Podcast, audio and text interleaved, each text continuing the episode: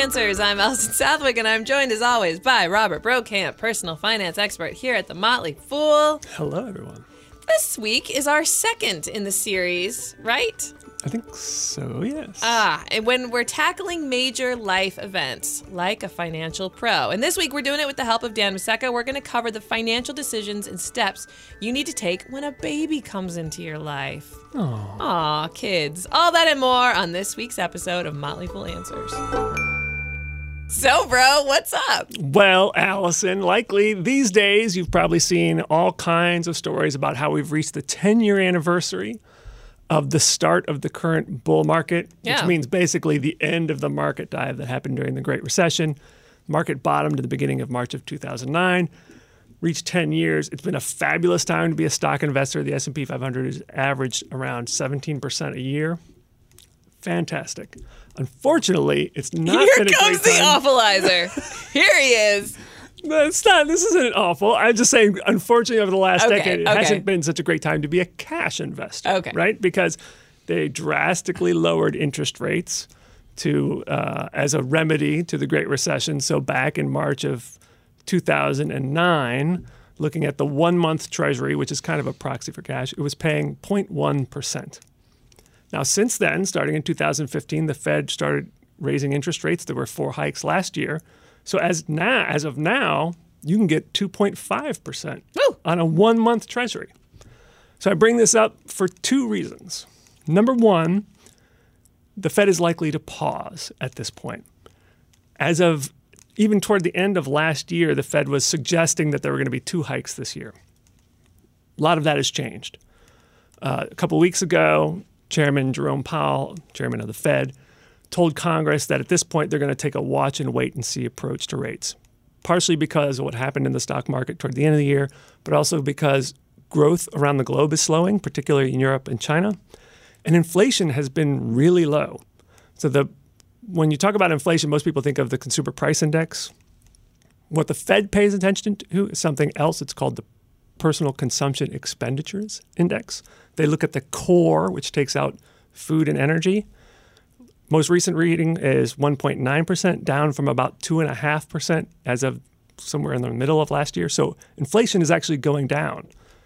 So at this point, if you look at what the market is predicting about interest rates from the Fed, there's a greater chance that actually rates are going to get cut again this year than they're actually going to be hmm. raised. Most people expect that they're just going to stay the same. So, what does that mean? That means right now you actually can get some decent rates from things like treasuries, short term treasuries, one year CDs, two year CDs, three year CDs. People have been putting off locking their money up that way because they figure rates are going to keep going up. Now might be a time to consider grabbing some of those rates while they're still at this level. So, which brings me to my second point, and that is most people are not doing it. Mm-hmm. The vast majority of cash in this country is still sitting in checking accounts, savings accounts, sweep accounts, and I'll describe what those are in a second, that are paying 0.1, 0.2, 0.3%, where you could be earning much more. In fact, banks and brokerages are making millions off of people who are sitting there in low yielding cash. And Jason Zweig at the Wall Street Journal has covered this a couple of times over the, ca- over the past year. So in August, uh, Jason wrote this article where he pointed out that what banks have been doing, or brokerages have been doing, right? Let's say you sell a stock, right? And you have that cash in your account. Often they'll put that in a money market fund, which these days are yielding two and two and a half. What a lot of them have been doing is clo- taking the money out of those funds and putting it in a sweep account, which is more like a bank account. But they don't often hold it. Instead, they farm it out to another bank. The bank pays the brokerage one and a half, two percent, 2%, but you're only getting that 0.1 or 0.2 or 0.3 percent. They're pocketing the difference. This is how some of these online brokerages or um, app-based brokerages that offer free trades. This is part of how they make money. Right. It's because that cash sits in that your account earning nothing, but they're able to earn a little bit of money on it. So, bottom line here is don't let them do it. There are many ways to earn two, two and a half percent on your cash. A couple places to look. Of course, the Ascent, which is a Motley Fool company where you can get various ideas for where you can get good yields on savings accounts, checking accounts, money market accounts, also reviews on credit cards and mortgages. A couple other places to look is just your local credit union. There are actually many credit unions will uh, that will pay you up to five percent on your checking, up to a certain amount, Wow. like up to your first two thousand or twenty five hundred dollars. Oh. Um, but so you want to look at what's in your area. And for your brokerage account, probably the best bet is a money market fund, which is different than a money market account. Money market account is offered by a bank, FDIC insured, very safe. Money market fund is a mutual fund of short term treasuries and short term debt. Still historically very safe, but not guaranteed. So you're taking a little bit more risk. But if you go to cranedata.com, they, every day they will list the top five yielding money market funds for taxable accounts, then top five tax free, and top five for institutions. These days, the best rates are coming from Vanguard and Fidelity and those folks, and you can get two and a half percent. Not a whole lot of money, but it's still better than nothing. And if you have a lot of cash sitting around in your emergency fund or whatever, why not make that extra one, two, three hundred dollars? There goes my life. There goes my my everything. I love you, baby. Goodbye. Woo! Baby making. It is expensive. Bro, how much does it cost to raise a kid? Well, fortunately, the government agency that calculates that, which is the U.S. Department of Agriculture, provides a very helpful calculator where you enter in some information about your income, whether you're married or not, how many kids you have, where you live. All that will estimate for you how much it costs to raise a kid. But on average, to raise a kid up until age 18, so not even including college, it costs between 250 and 300 thousand dollars. All right, wait, I'm, I have put my data into the calculator here. So you have you have the one kid. one kid. She's age of first child. She's five. All right, calculate. Please calculate. It's weird because it, it seems like having a kid is free. they really they rope you in on that, don't they? my grandmother kept telling me day after day that having a child is is free to cheap. I think she had a end game insight. Yes, she did. Yes, she did. All right, so my child is going to cost me uh, twenty-seven thousand a year. That's a lot of money. It is a lot of money. that's, a, that's a lot of Just livestock. one, huh? That's just, just one. Oi. Well, joining us today to help us tackle how you can um, deal with that bill for having your kid uh, in the most fiscally responsive way possible, responsive, responsible way possible, is Dan Maseka. He's a financial planner with Motley Fool Wealth Management. Dan, thank you for joining us today. You're welcome. A sister company of the Motley Fool. Thank you, Rick. You have been on the show before to help us with some mailbag episodes, but this week you are back to help us tackle all the financial decisions and things you need to think about when you have a baby. Yeah, that's right. Everything. And you are doing this not only from the perspective of someone who has uh, helped in the process of having a baby, but also as a financial planner. Right. That was an interesting way to frame it. Helped in the process of having a baby. In other words, he's a new dad. That's what we're trying to say You're, here. you're a new dad, and I think it's fair to say that uh, your wife did most of the heavy lifting when it comes to actually having the baby. Yes. Yes. Very true. So that's why I just want to give ladies their due So, because, eight months old, right? Yeah, eight months. Congratulations. Thank you very much. yep, congrats. And so, yes, you are a new father, so you are going through a lot of this yourself personally, Right. but as a financial planner, you've also helped a lot of people navigate having a baby and beyond. I mean, because boy, It's just the beginning, buddy. cool. So yeah, so let's get into it. So um, first, we're going to talk about one of the fun side effects of having a kid, and that is that your own life suddenly goes up in value. You're suddenly a more important person because Right. you've had a baby To someone. to someone. Yeah, and not, to, some- not to everyone, just no, to some. just to someone. So let's talk about how uh, you need to value your life a little bit more. Sure. Well, I think the first thing that we did, uh, which is easier fr- from the perspective of, of a financial planner, because we do it every day, but it's to talk a little bit about your own death. So fun. Yeah, it's great. so the, the arrival of a new life makes you think about your own death. Right. It's something to measure how close that's coming by. Uh, so the first thing we did was talk about what happens when we're not around anymore. And to do that, you really start looking at estate planning, uh, life insurance, and uh, just generally talking about what would happen if if we were to be gone. Um, so you know, from a formality perspective, finding an attorney who can work with you to draft up some estate plans, wills if you don't have them, um, updating beneficiaries on accounts. Uh, but the one thing But that what accounts? on uh, IRAs, if you have life insurance already, you want to look at that. If you don't have it, you'll want to apply for it because that can take some time and uh, making sure you get the right amount in place. Uh, but from a different perspective, I think one thing that I did not think a whole lot about is in the process of updating wills and getting trusts in place, thinking about more than who's going to be the guardian to your children, but the guardian and the person who makes the financial decisions can be separate people. So that was sprung on us in the middle of a conversation, and I think fortunately we had people in mind to fill all those all those roles.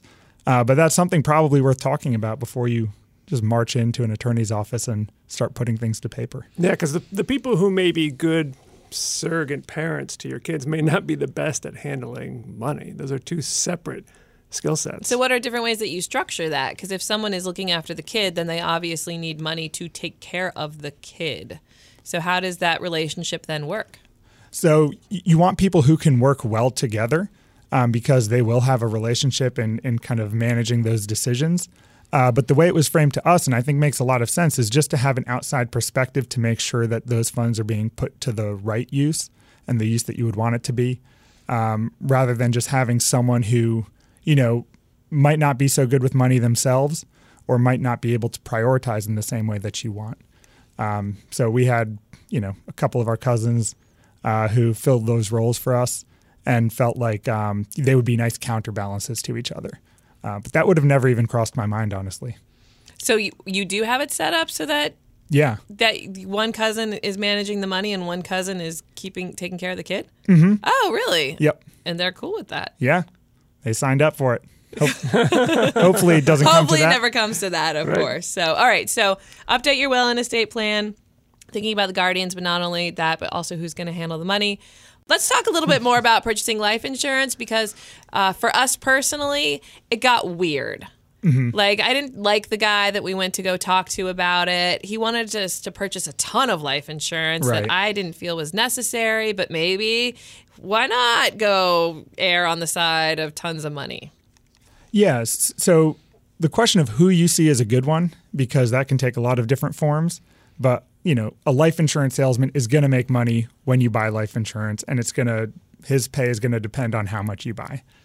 But I think when you are seeking out a policy, you know that already. You know, they've got to make money and you need a service, so it's a good fit.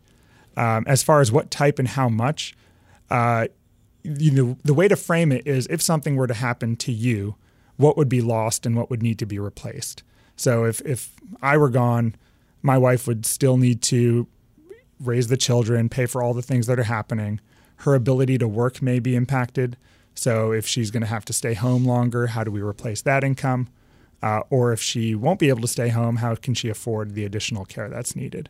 Uh, so there's a lot of formulas that are in place that might help you get there, but I actually think it's more of a personal review than kind of just fitting into some formula. and do you do you generally go with the buy term life insurance school? Yeah, if if we're looking at covering the need of a child, then I do go by that method. So, you know, you want to make sure you have enough money to get your kid to maybe not like total self dependence, but close to it.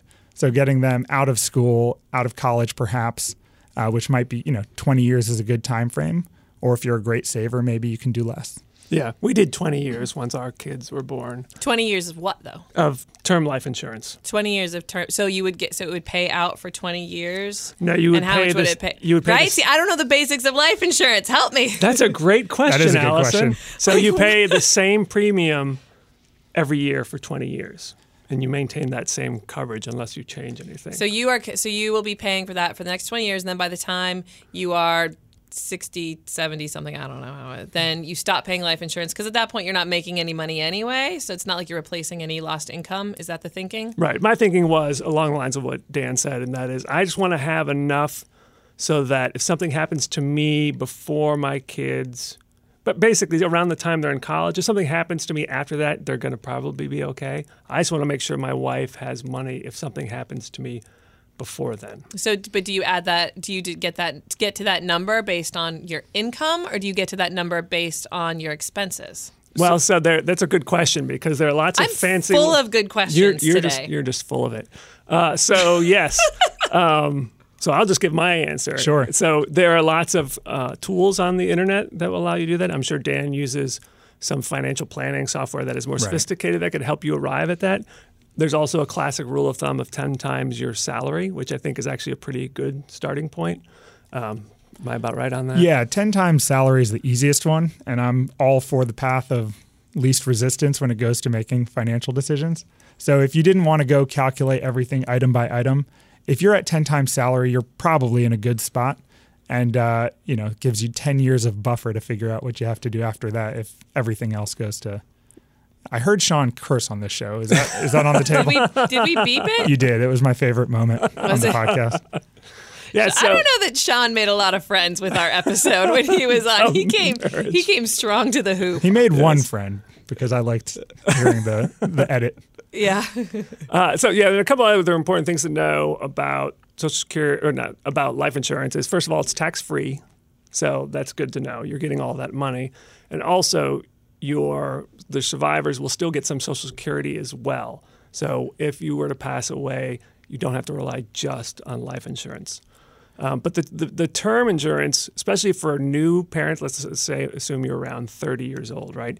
If you're healthy, you want a $500,000 policy, it's only going to cost you two to $300 a year.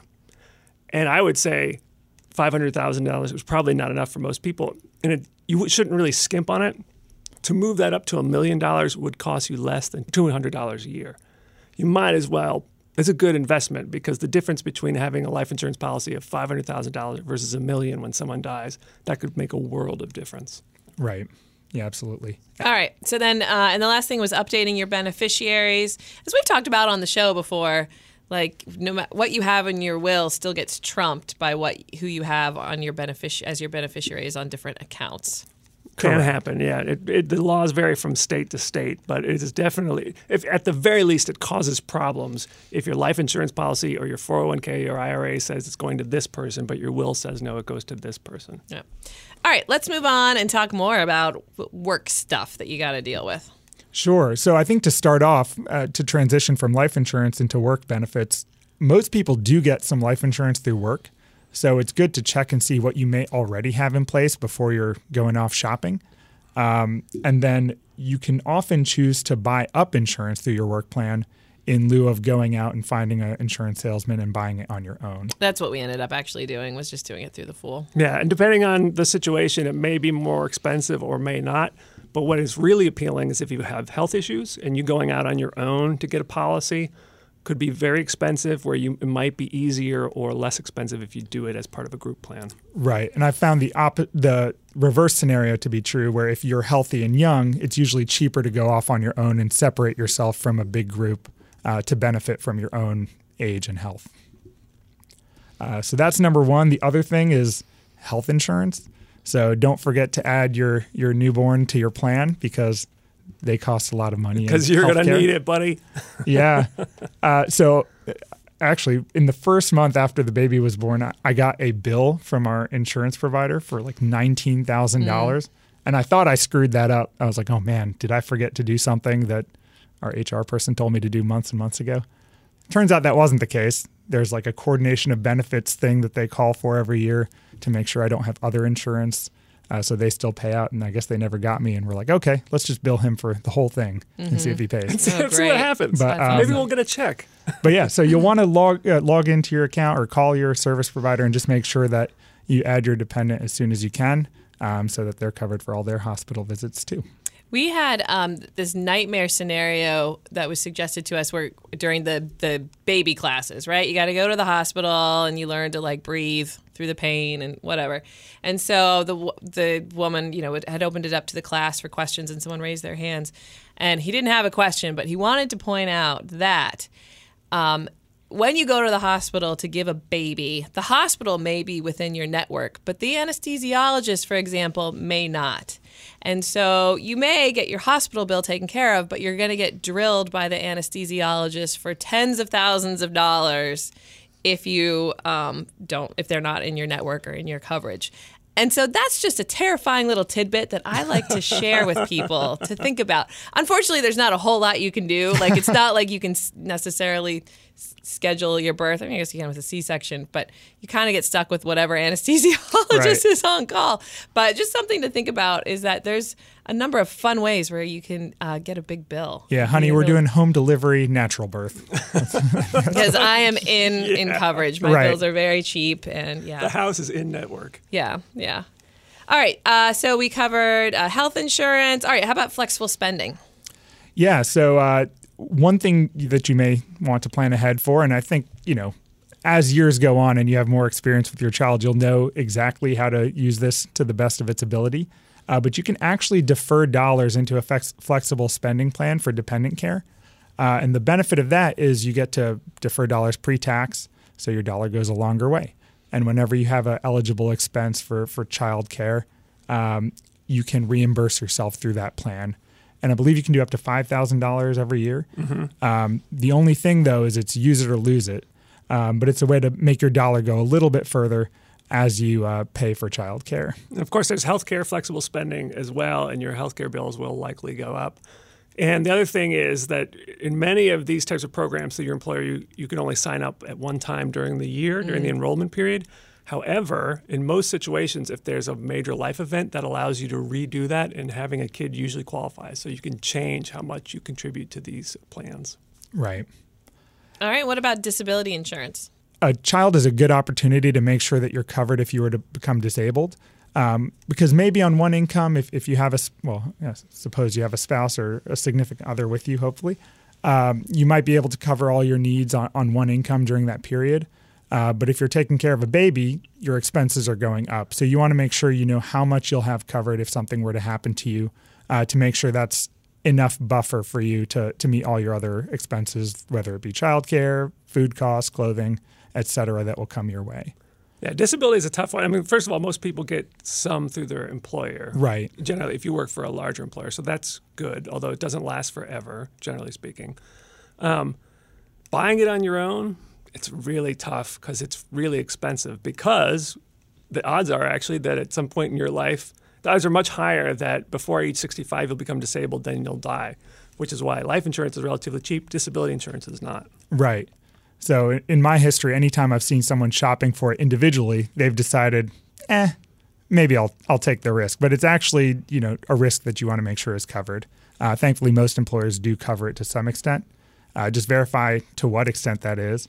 And then an interesting wrinkle there is also it can be taxable or non-taxable depending on how it's paid for. Yeah. Um, so if you're paying out of pocket, usually your benefits are after tax. Um, but if it's being paid for you by an employer and, and that therefore not taxed, uh, it's taxed to you as income when you receive it. Right. And anyone who's working has some disability insurance through the Social Security system. The thing is, it's pretty hard to qualify for that. It's much easier. If, you, if you're more worried about a broader range of possible disabilities, it's better to have your own policy. Right. All right. Let's move on. Uh, let's talk about okay. Now the baby's home. Now what? Yeah. For us, my wife stayed home for a long time after the baby was born. Uh, so one of the biggest things that we were worried about was having a big enough emergency reserve, um, because the scope of unknowns becomes infinitely larger. Uh, we don't know what we need to buy to take care of the baby. You know, if something happened and I needed to stay home longer, you know, how would we cover these expenses? So revisiting your emergency reserve, which hopefully you already have in place, is uh, step number one, and and you know maybe contributing more than you would just to build extra buffer in, in place of um, what you had before would be my, my first recommendation. The way that it can impact you on a daily basis from a tax perspective is uh, there are certain tax credits that come with having a baby, which could help you. And that can be a nice opportunity to re- revisit your withholdings and get more of your dollars flowing through to you throughout the year instead of you know living on less and then waiting for a refund at the end. Um, so there's a child tax credit, which is now $2,000 per child, which can help you out. Um, there are also some other things like a child care tax credit, where you know if you're not using that flexible spending account, you might have an opportunity to get money back uh, in your taxes as well. Um, but you know, revisit your taxes, check your withholdings. Uh, I'd rather have my dollar today than tomorrow. Right, and it's especially true too if one parent decides to stop working and stay at home, then your tax situation has changed considerably, and another reason to revisit that. Right, absolutely. All right, let's move on to some mistakes that you've perhaps seen people make uh, in your career as a financial planner. So the, the biggest mistake I've seen time and time again, working mostly with people approaching retirement, is folks who've saved very aggressively for their children, in particular as it relates to college funding, but skipped out on their own retirement savings in place of that. Um, so the most recent example I can think of is someone who had, I think it was four children, each with six figure savings accounts that were in their name personally or in a 529 plan. And that person's retirement plan was pr- less than some of the value of their kids' plans. Wow. Uh, and they were hoping for an early retirement. but, uh, you know, that's just not in the cards for them anymore uh, because they've lost all that compound growth that they could have had over the years by giving something to their children, which is, you know, noble and great and has set them up really well. But that just means that they'll be working extra long, longer than they wanted to uh, as a result of that. Well, what are some ways that you can prevent that? Obviously, paying yourself first to some extent, but uh, putting money in a 529 plan, keeping the money in your own name rather than putting it in your kids' accounts. Are there different ways that you can kind of hedge a little bit and have flexibility in this savings? Yeah. So I think first is, you know, making sure that you're maxing out your retirement plans. If you're doing that and then giving something to your children, you're probably on the right track already. Um, identifying what exactly your goal is for them. So if it's to cover college costs entirely, at least you might have a target for what that's like instead of just blindly throwing money into an account. Um, or maybe you don't want to cover everything and you can do it in a different way and contribute less. Um, the last thing I'll say is if if it really is, I want to make an impactful like legacy gift to them that would take care of them forever. Maybe you can look at something like life insurance on a permanent level, which could leverage your dollars more than just giving money into their name today. Um, so there are lots of different things you can do, but I think take care of yourself first is the is the biggest tip because once it's in their name, you lose control on all of that. Yeah, it's definitely important to start saving for your own retirement first. And that doesn't mean you can't then help out with college later. So, first of all, money in IRAs can be used for higher education purposes. You might take taxes, but there are ways to avoid some of the penalties. Also, if you save for your retirement up until college, if you've done a good job of that, then while they're in college, you can back off from the retirement savings. Instead of that money going into the 401k, it goes to tuition, something like that. But it is you have much more flexibility if you focus first on retirement. Then when you get to college, you have something there already saved up. 529s are are good. We have them. I think most of the people in this room have them We for have their them. kids. Yeah. And I don't think it's a bad idea to open one up as soon as the kid is born and just put $100 every month just automatically, just start building that up to have something there. But if you're not saving for your retirement at all, then I would avoid doing that, at least as your first step. All right. What's another mistake that you've seen people make? So uh, the next mistake would be not planning ahead. Uh, some of the things I described earlier are very long and boring processes, like getting your estate plans redone, applying for life insurance. Um, so life insurance can take you know weeks to get approved for. Uh, estate plan took months to do, and if you wait till after the baby comes, I would probably just not want to deal with it because you have so much else going on. There's so much crying. a lot of crying. So much crying. And that's just from the parents. laundry. oh, the laundry. But at least you get a lot of sleep. yeah.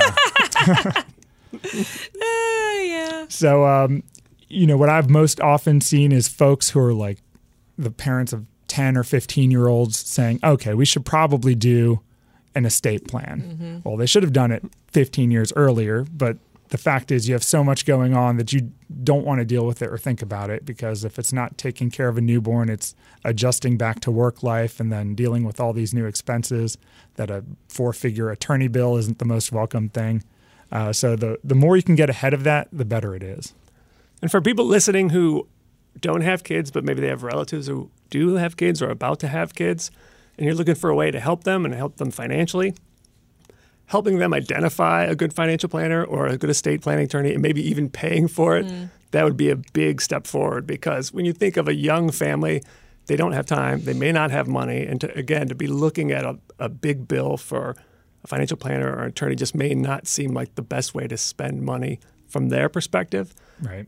But if you have the resources as a grandparent or a parent to these kids, it might be a big help to do that for them. Actually, just a recommendation to someone would be a big help because as a new parent, you probably haven't worked with a lawyer very often, hopefully. Yeah. Uh, so, you know, just trying to find out where to start is a pain in the butt. All right, and the last mistake you want to call out on today's show.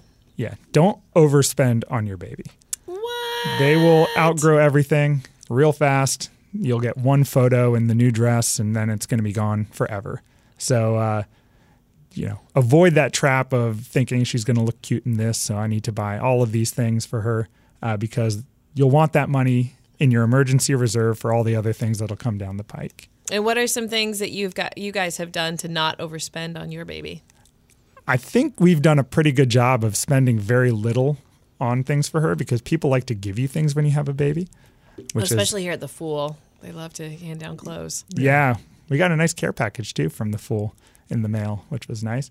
Um, but even family members will buy you things or give you hand me downs. So I think we've done a pretty good job of of benefiting from the people around us who just want the things out of their house.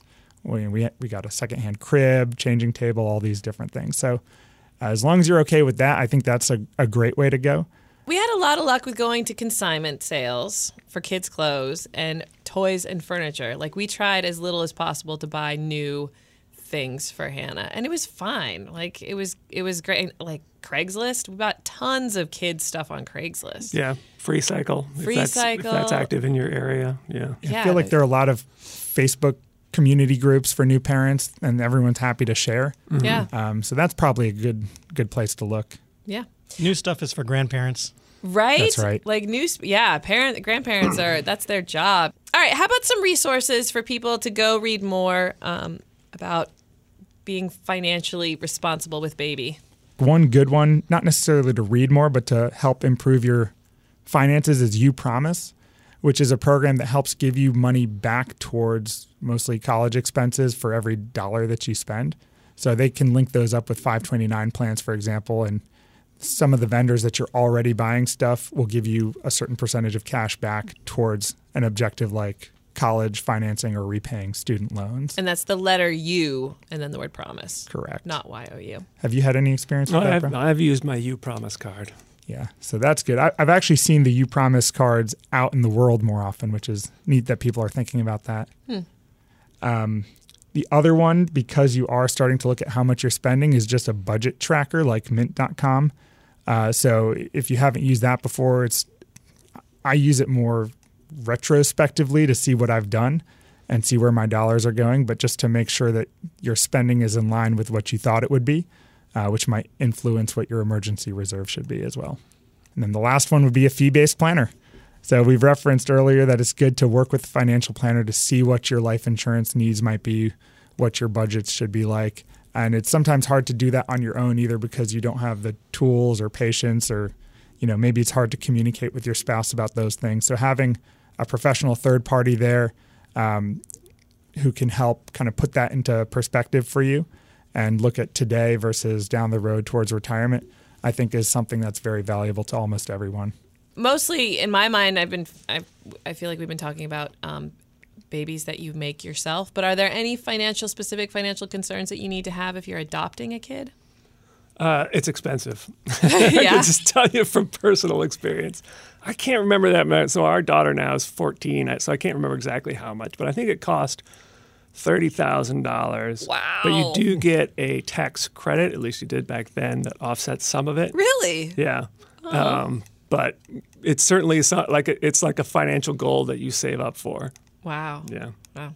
All right, Dan, you're going to stick around because speaking of overspending on baby, I'm going to see if you guys can uh, guess some prices for some of the most extravagant baby things out there. So, you want to stick around for that?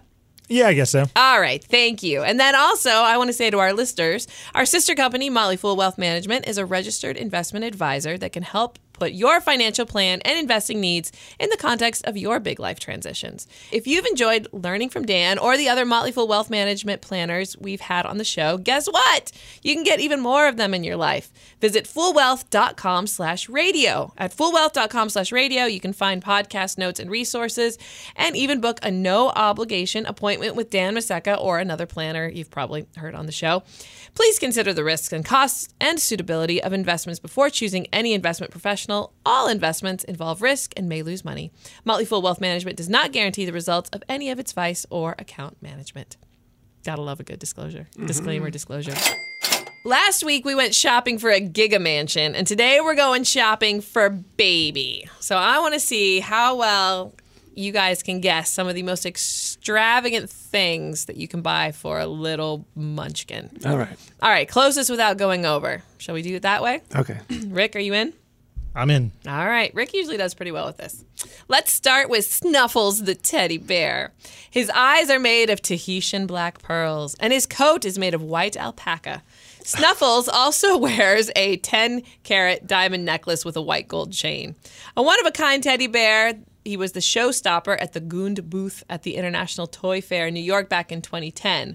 While you can get a low rent Snuffles on Amazon for around 20 bucks, this luxury Snuffles was priced at Oh man, I don't know. Yeah, I don't even know what universe to start in. But I'll- Rick, do you have a, a kickoff number? Ten thousand. I'll say seventy thousand, seven thousand five hundred. I'm gonna go fourteen nine ninety nine.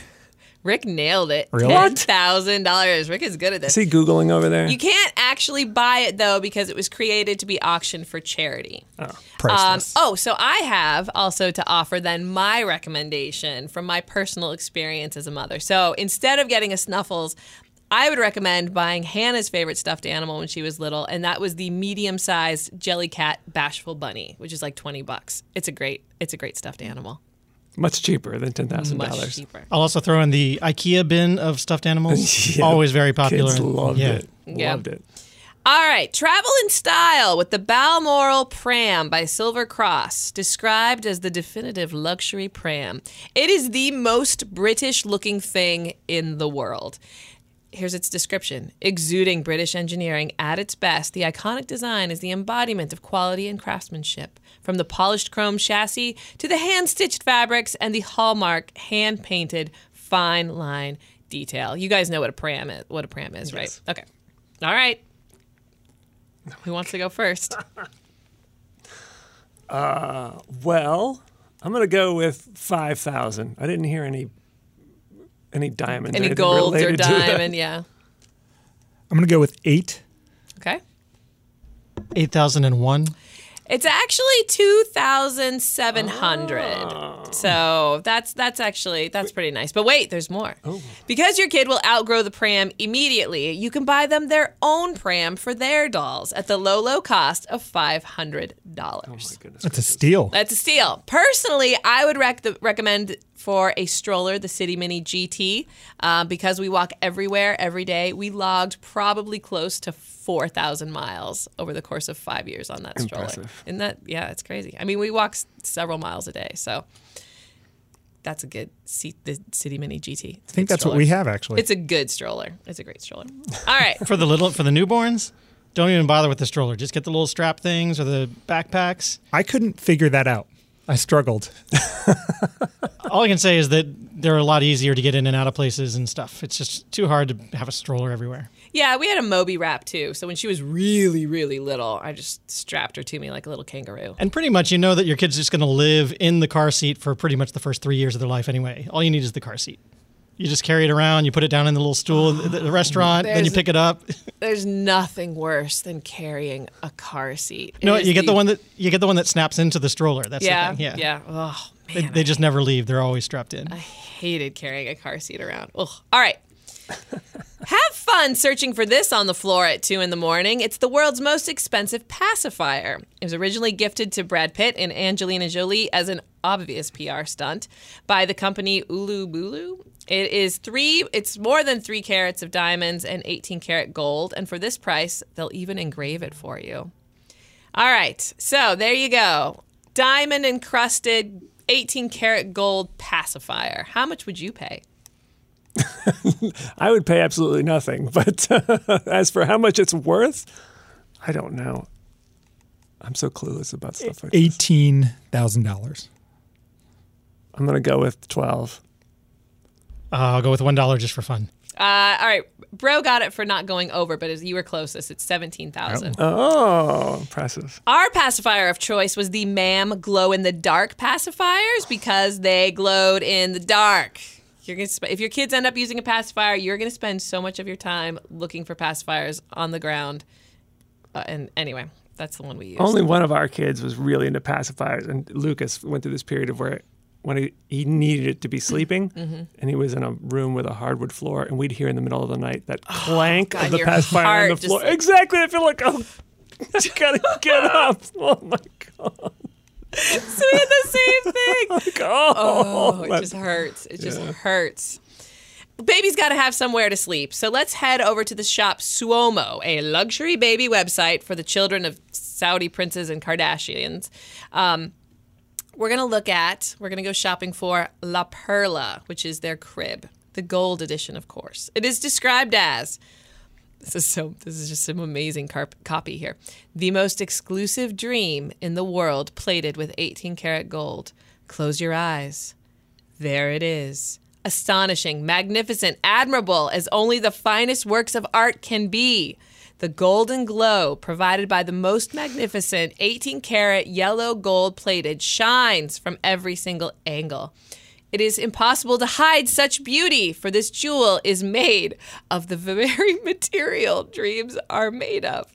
It's so hard to describe visually, but it's it's gold. It's gold. I think you got that. And it's got these exaggerated, like bulbous parts.